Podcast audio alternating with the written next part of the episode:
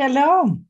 Baruchim Habaim. Welcome to Awakening Torah Mussar Mindfulness of the Institute for Holiness, Kehilat Mussar Mindfulness. I am the founder and director, Rabbi Chasya Uriel Steinbauer.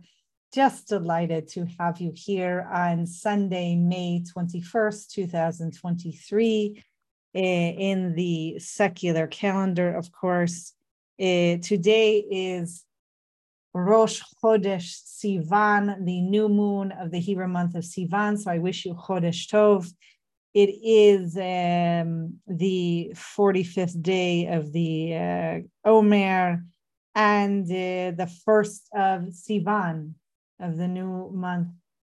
So we are covering the Torah portion from yesterday, Me'et Mul, where we delved into Parshat Bamidbar, right? Bamidbar is the first, the name of the first Torah portion, the parasha in the book of Bamidbar, uh, in the desert, uh, as it's known. And um, um, what else do I want to tell you? So that took place on uh, May 20th, 2023, on uh, Kof Tet, um, 29th of ER uh, of Tav Shin Pei Gimel, 5783 in the Jewish calendar. So that's what we will be covering today. We always begin with our kavanot, our intentions for today's practice. Whether you are joining us uh, through audio podcast, you will hear the kavanot, the intentions or if you're watching via video, either here live on Zoom or live streaming on our YouTube channel, please subscribe on our website and also the YouTube channel. Uh, you will be able to see the kavanot, the intentions for today's practice. So we see this time together, this like 45 minutes that we spend together on Sundays uh, doing awakening as a real act of radical self care and as an act that we're doing on behalf of others and uh, for our relationship with the divine. So we say, This is something I'm doing to strengthen my own soul in order to be of benefit to others in the future. And this is something I'm doing to strengthen my relationship to others so I can be a better conduit of God's good to others when they need me. And the same thing, I'm doing this to strengthen my relationship with God, Hashem, the creator, however you want to define or call that relationship and uh, the Almighty. You say that I'm doing this to be a better conduit of God's good. Uh, and so may we merit this on behalf of all beings that we bring less suffering and harm in the world and that we bring even the opposite talk about not causing harm and suffering. We're bringing God's good to the world and others. So I'm going to stop sharing now for those of you watching by video or listening on audio.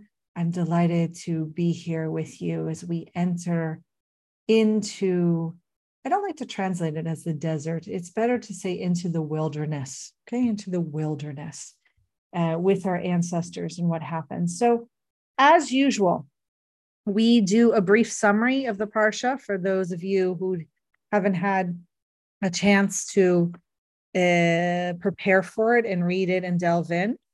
Uh, so, in this week's Parsha, uh, our ancestors, Bnei Israel, the children of Israel, get organized for their journey through the Midbar, through the wilderness.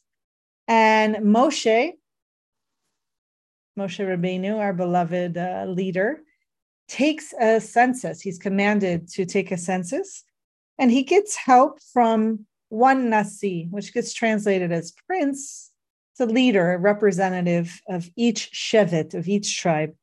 And the total number of men ages 20 and older from all of these tribes, except for the tribe of Levi, is 603,550, leaving the total amount, including men of boys under age 20, including the tribe of Levi, including women and girls, is estimated over 2 million.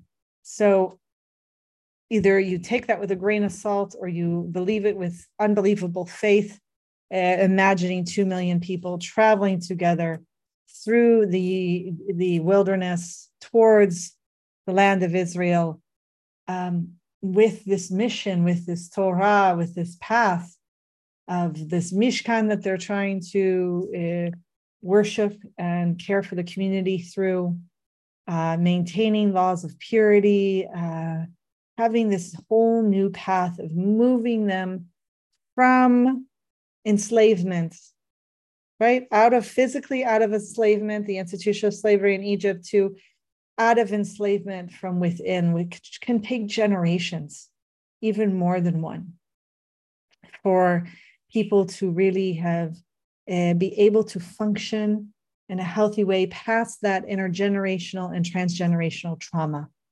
Uh, so, um, so as I said, the the tribe of Levi was not included. They actually get counted separately. Um, and they were responsible for the the mishkan the sanctuary and all of its kalim all of its vessels right so when they traveled as a people um, it was leviim who um, took part took apart the mishkan and carried it and then finally um, when bnei israel camped in the midbar in the wilderness they followed a very orderly formation very precise formation that's commanded by God in this Torah portion of how they are to to be together. And let's see if I can even provide you a picture. I know I have someone somewhere, uh, but picture basically. Um, here, I'll hold it up here. This is the best I can do right now. I didn't scan it for you, but basically, picture concentric, uh, not circles, but uh, squares that move out from the Mishkan in the middle to different tribes surrounding it. First, the Leviim surrounding it, the closest to the Mishkan, to the 12 tribes taking the north, west, south, and east sides to protect it. So, if you're not a, a familiar with military strategy, uh, this is definitely a strategy to protect um, something very valuable in the center um, having, in some sense, your shock troops all surrounding and uh, having those, which I would even say are maybe even more intensive warriors, the Levi'im, inside, uh, in case, God forbid, there is a breakage uh, in the concentric uh, squares. Um, and this is the formation that we, we see. Um, so uh, the other 12 tribes uh, were divided into four groups of three. And uh, they, as I said, they were arranged in a square, going all around the Levi camp in all directions. And um, finally, the Parsha kind of completes with Moshe counting the firstborn of Bnei Israel. And God explains that the firstborn were originally dedicated for special work in the Mishkan. And um, but that the Shevet Levi, the tribe of Levi, uh, should take their place essentially. So we're we're having changes, movement, and uh, with any change, as you're aware, and there are two responses, right? There's a there's a response to change that takes place, and then there's reactivity, and we're all aware of the law of cause and effect. And so let's be aware that this change has happened and uh, we can expect that for some are it's going to be a path of pivoting with skillfulness and wholesomeness um, with responding um, and for others it's going to be full of reactivity and that's what we'll witness throughout this whole book of Bamidbar. Okay, so that is our summary. Um, and you might be wondering as you go through this, you might be thinking, what could we talk about that's going to apply from a Mussar mindfulness perspective of this chapter of taking a, a census of men uh, ages 20 and older, except for the Leviim. So obviously, most um, t- teachers and Parshanim will focus on the Midah, the soul trait, the personality trait of Seder, of order, because it's very obvious there's a very particular order that Hashem, God, has in mind that's been commanded down through Moshe and down through our ancestors of how we're to maintain uh, this uh, military um, procession as we move through the wilderness. Um, and, th- and that is very important. The Midah of uh, order, uh, as you may be aware of, um, really um, not only permeates this entire Parsha, but it permeates our lives and our practice. That when we are balanced uh, in the Midah of order, um, it affects all of our other Midot and how we both operate in the world so that we can be a better service to God by caring for others and how we can bring God's good to others. If we're not orderly, if we're not balanced, uh, we will not be as effective. And uh, we may even cause harm and suffering depending how disorderly we are, or if we're too rigid, right? We could be on either extreme. We could be full of rigidity, my way or the highway, my order and nothing else. Or it can be no order and uh, really having an, uh, an unpleasant effect on uh, the people that we are in relationship with. So um, it's important to understand from the perspective of Mussar that no Mida in and of itself is like a perfect thing that we should all strive for. Everything, the very definition of Mida is measure and to understand that this Mida has a measurement that actually is healthy and positive and life affirming and alignment with our Torah values, and that which falls outside of it. And I think we all have had life experience, probably moving through both, depending on the situation and with whom we're in relationship. Um, so uh, I, I, that's definitely here in this uh, in this parsha it's very important that um, former slaves, who obviously their whole life was controlled and told how to behave, when and where and how, are suddenly given um, guidelines for orderliness that they will uh, affect through their own will, through their own ratzon.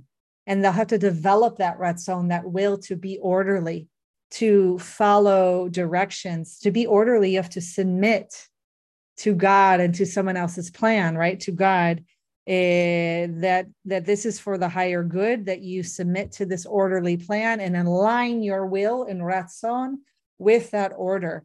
And so these are former slaves who are learning how to do this through this formation and community for the benefit of all, to protect them from maybe outer threat, but also from inner. So we're going to talk about that because it ties to our other Mida that I think is hidden underneath the order, right? That's the very foundation of this all. Okay. Uh, which is, what is it? It's not, it's not responsibility, even though that's there, right? Uh, it is anava, it is humility. And so I touched on it very briefly by saying, if God commands you to have a certain way of being in order, then you submit to that order, right? And that requires um, not a nullification of the self, but a, a shift and a pivoting and a response of us going in alignment, as I said, with our ratzon and will uh, uh, with God, right? Um, and so that requires a balanced humility, right? Where we are able to learn from all, uh, to know when to take up a certain amount of space and when not to. So let's let's delve into that a little deeper and what I mean by an internal threat. There's two two ways to look at this. One is an actual real physical threat. It's no accident that the Levi'im are put closest to the sanctuary and closest to the center as your strongest warriors. It's not stated that way in the Torah, but it's very clear to me that why they're there. Let's go back as we always do, that we learn from our ancestors and their stories that they purposely share with us, back to the golden calf incident, where you obviously have Aharon, who is a descendant of Levi family, right? The Levi tribe, who doesn't take enough space up as uh, the leader and, and basically leads and allows the people to sin, to be off the path, off the derech. And uh, even if they had proper intentions of connection and wanting uh, their leader Moshe to return. Um, but I'm thinking even particular when Moshe comes down, and Moshe is also a descendant of Shevet Levi, he's a Levite. He comes down. It is the Levites that he organizes to murder their own brethren, to murder part of Bnei Israel, where they say anyone who's on God's side and follows Moshe and the laws here, and the Levim are all there with him. Anyone who isn't, he commands them to go and to take their life. And that means they'll be taking part of their own families, perhaps, or at least the larger Am nation. So these are um, an emboldened, emboldened, uh, stronger than a shock troop. These are warriors who Eh, if anything, they're prone to zealousness, right? If we talk about zerizut, alacrity, uh, that, that awakened energy of aligning one's ratzon and will to God, uh, the Levites have to be contained sometimes, but we're also aware that they serve this role very strongly and will throughout the whole desert, that they can be relied upon to be that which will not let the outer tribes break in through disorder and violate whatever might going be going on in the Mishkan. They're not allowed to touch the kelim, the vessels, or get near it. So they can be relied upon for, God forbid, murdering someone who does break through, right? Enforcing the order. That is their role. We learned that back in the uh, Golden Calf incident. So that's the first instance of uh, really understanding one's role and why they're there. At the same time, talk about humility. That that type of uh, knowing that you are there because you can fulfill that role can lead to arrogance, can lead to you thinking that there is more to your who you are and what you offer, um, and not uh, being balanced in anava humility. And so that order, that Seder that is uh, put in place is also to enforce the humility of the Levi'im, that they are contained with a very specific role. They are to break down the Mishkan, they are to carry Kalim. And if they cross over in disorder, they will lose their lives. That is the consequence of touching things that you are commanded not to touch. Uh, and so there's this real understanding that of cause and effect, and that if breach happens, if disorder happens through someone's imbalance of, hu- of humility, of anava, the consequence, God forbid, will be life, one's own life. And so th- this is very much uh, the hidden undercurrent of this order between, okay? So, um, uh, we have here with, uh, for instance, Sforno, uh, I believe it's Sforno, who comes to teach, um, or maybe it's actually Abravanel. Mm, excuse me, I have to find the source. Where he says, it's sufficient for man to rest content that that which was granted to him to understand, that with that which has been entrusted to him or her in, the, in their task of what they're supposed to do, both sacred and profane, and that he or she should not strive to break through to realms beyond his kin, his tribe, what he's been commanded to do, lest he die, right? And so he's he's even thinking of uh, Nadav and Avihu, uh, Aharon's sons. He's thinking of the midrashim that uh, you know young priests are running up the stairs. They're so excited to serve that they're pushing each other to the side because you know someone wants to get to uh, the um, the task, the privilege of removing the ashes. I had say, uh, shared that earlier before, and so um, it, he's really teaching here through this quote that um, wh- what he believes. The unstated reason is that God intends for us through commanded and enforced order to balance and work on our humility, that we accept that which has been decreed. And um, it's very profound because um,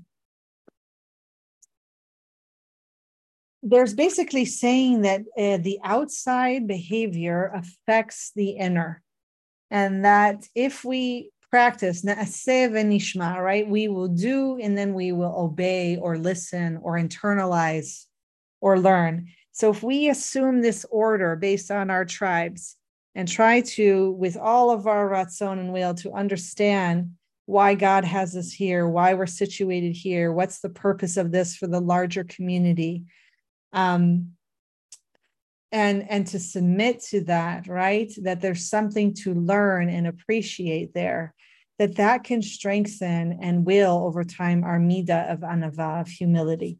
And I think this is the profound thing about this first parsha about Bamidbar, is that we all have to start that way in life, right?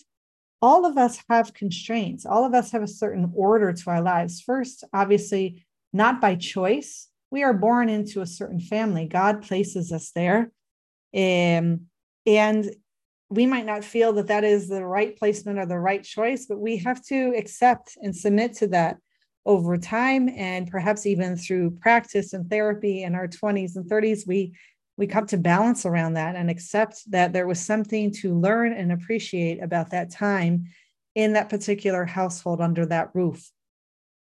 And for and then the same thing goes obviously through our practice in life that there, there to be human is to realize that there's going to be suffering, that there's going to be uh, limitations, um, in addition to all the joy and awakening to the good and gratitude and all that is a dance and learning how to balance that within and accepting the greater order of the universe that's been placed upon us, the greater order that we too someday will pass. All passes eventually, all is impermanent.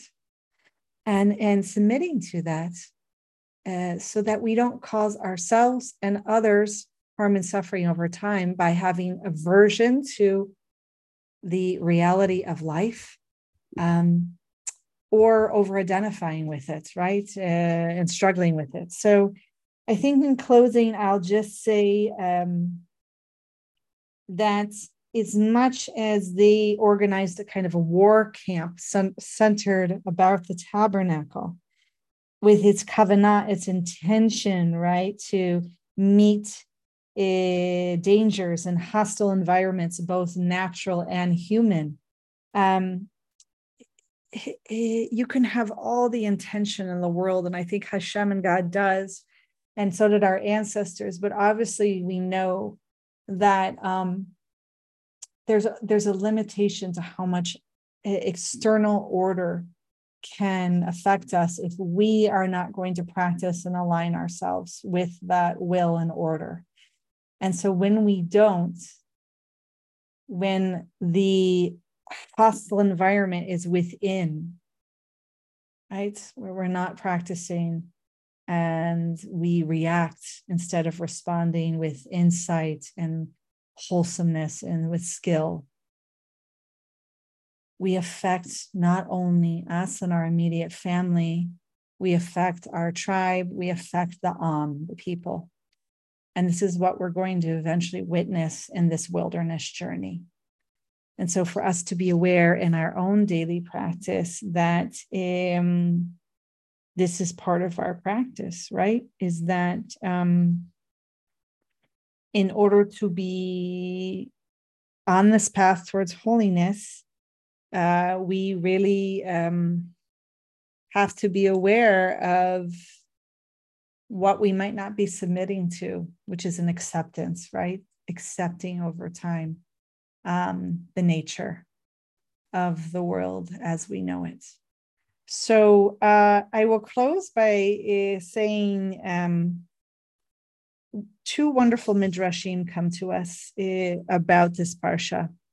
That we learn that um, location is just as important as order because location affects us and it affects who sees things, who feels welcome, who feels seen, who feels excluded, heard, and so forth. So they they stress the importance that the Torah was given and carried and supported in the Midbar, in the wilderness. And why is that important? Because it goes on to say that the Mechilta and the Rabbi Yishmael Bachodesh, uh, Aleph, number one, it goes on to say that if the Torah, She'ilu Nitana Be'eretz Israel, Hayu, uh, Hayu Omrim. So if the Torah had been given in Eretz Israel, the people would say, that the nations of the world have no share in it. But it did take place in the Midbar. It didn't take place in Eretz Israel. So that means it took place in, publicly in an ownerless place. I mean, the truth is, we know this from last week's Parsha that even Eretz Israel, on some level, is ownerless in the sense that it's God's land, and we are simply ger v'toshav. We are strangers, and we're dwelling, and we're to be there to take care of it, right? But especially in the Midbar is this ownerless place, so that anyone who wants to come and accept the Torah can come and accept it. This is profound because the Torah comes from the Midbar. We know it can be for everyone, people who are Jewish and people who are not. Now, if you are a member of my institute and you follow these practices and teachings, you know that we have Jews and non Jews as students, and that all are welcome because all want to take place and in practice in this path and to learn from the Torah. And that uh, it's not only that uh, everyone or anyone's um, present or can practice or be here. The Midrash seems to think that Bnei Israel, our ancestors and children, have to share Torah with anyone who wants to accept it, right? That there's a you, there's an obligation there. And I, as the founder and director of this institute, really see that as a calling that I share Mussar mindfulness in this path with everyone and anyone, and that we all can benefit and make this world a better place and cause less harm and suffering. The following midrash, one more, comes from Talmud Bavli, the Babylonian Talmud, and Eruvin in um, Daf Nun Daled Amud Aleph eh, in uh, 54a, where Rav um, Matnan says, if you allow yourself to be treated as a midbar, where anyone can step, your learning will stick with you. If you don't, it won't. So, midbar here, what does it mean to treat yourself as a midbar? It means humility, it means anava, it means the true value of being open and learning from all and welcoming all. And um, it's very specific uh, and beautiful here that uh, we keep this in mind and remember that uh, the Torah is for all who come and want to learn. Um, and so, with that intention, um, I welcome all of you to our mindfulness meditation practice now. So, please assume one of the four mindfulness postures, either standing, walking back and forth, uh, lying down, or uh, seated, either in a chair or on a meditation cushion all four are equal. Uh, one position is not better than the other. So please don't ever get it in your mind that you have to be in a seated position, say on a zafu, on a meditation cushion. That that's a, um, I think the word is a misnomer. Um, just uh, something that's been interpreted uh, poorly that uh, people think they have to sit a certain way uh, in order to be practicing uh, meditation or mindfulness. It's just not the case. Okay. So once you've assumed your posture, begin to settle, right? So for me, I'm sitting at the edge of my seat. I'm really feeling my seat bones uh, rooted in the chair. I'm grounding my feet to feel held by Mother Earth. I invite you to close your eyes if you have vision and you feel safe. Otherwise, just keep them open. Maybe lower your gaze to narrow what input comes in through the visual field if you have vision. And really begin to take three deep cleansing breaths, inviting awareness and stillness and presence, inhalation and exhalation. Inhalation and exhalation. Inhalation and exhalation.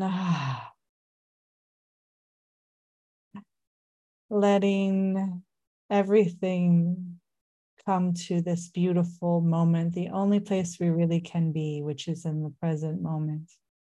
Allowing that to come to be fully present with us. Ah, beginning to settle.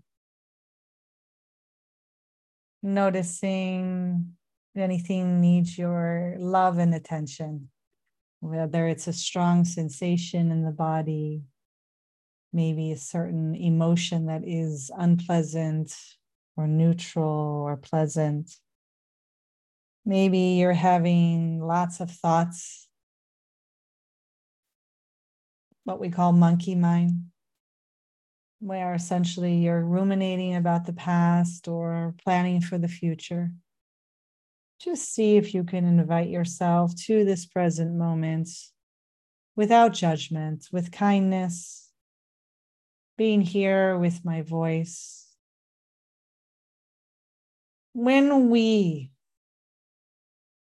fulfill the order of our family, our tribe, our people, on the behalf of everyone bringing God's good. And there's a real deep balanced humility, and anava there's such a centeredness, what we call equanimity, right? And uh, menuchata nefesh, a real centered soul. And in that centered soul is really a cultivation of well being and joy. It's this aliveness of connecting with the goodness of the Seder of the order inside and out we actually feel what it is like to feel good, to feel centered, to feel that we are living our purpose and path. Without efforting right now, no need to cause something to happen. Without ever efforting to make something happen, invite well being and joy to simply incline your mind and heart in that direction. As we connect with the delight and appreciation of order and humility, letting ourselves mindfully relax into what is here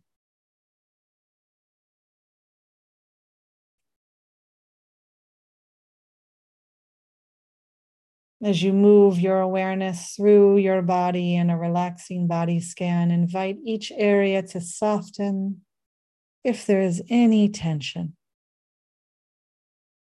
Allow your face to soften, your forehead, your eyes, the jaw. Soften down through your neck, your shoulders, your arms, down your torso, softening the belly, the chest, down through your pelvic region and hips. Continue down your legs, your thighs, your knees, your lower legs, through your ankles, the feet and toes allowing the whole body to relax and be at ease. Allow a half smile to form on your face if it is natural to you.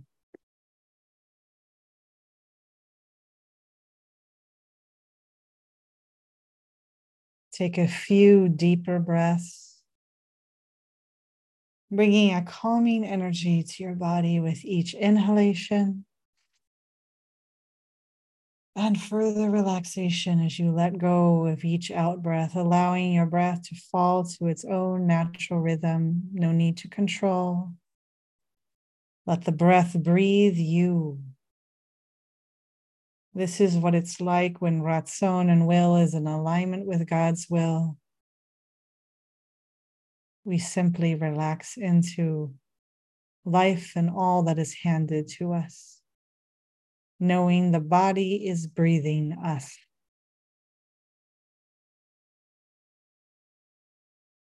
Now bring to mind that which brings you joy. That feeling of contentment and well being, the order of nature and your place in it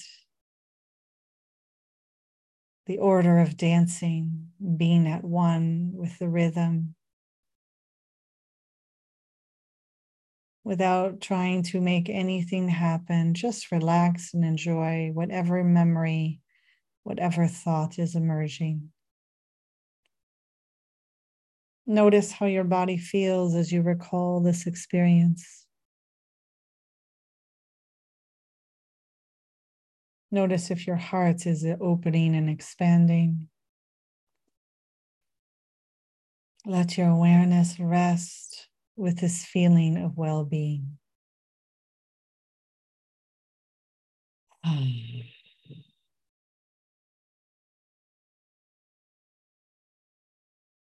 Turning your attention to a blessing in your life, something or someone you are grateful to or grateful for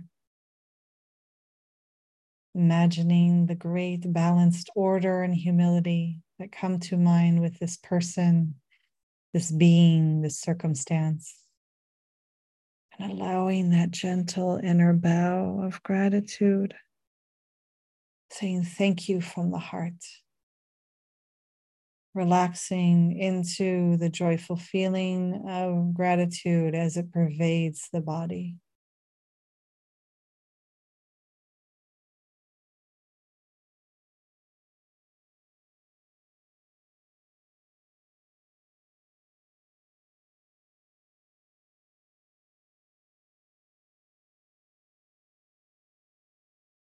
opening to this moment right here and right now.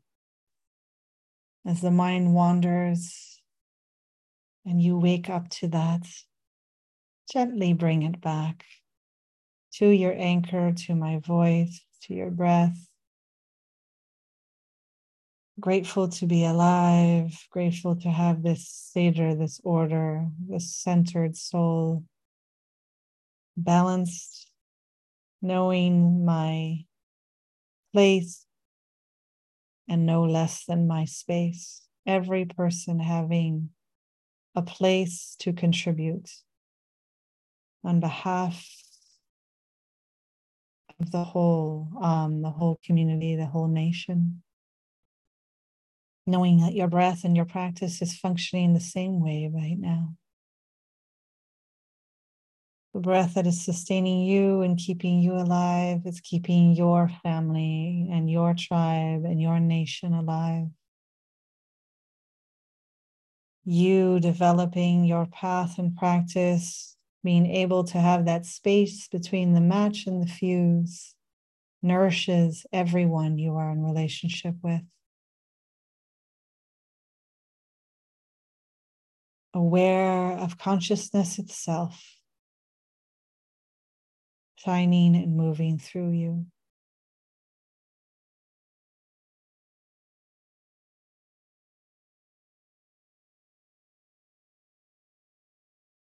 Let yourself simply enjoy the fact that you are alive.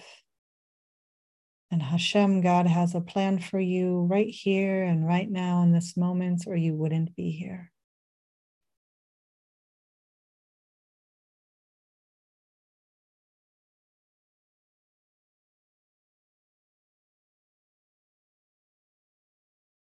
We enter one minute of silence meditation. I will ring the bells when it is time to come out.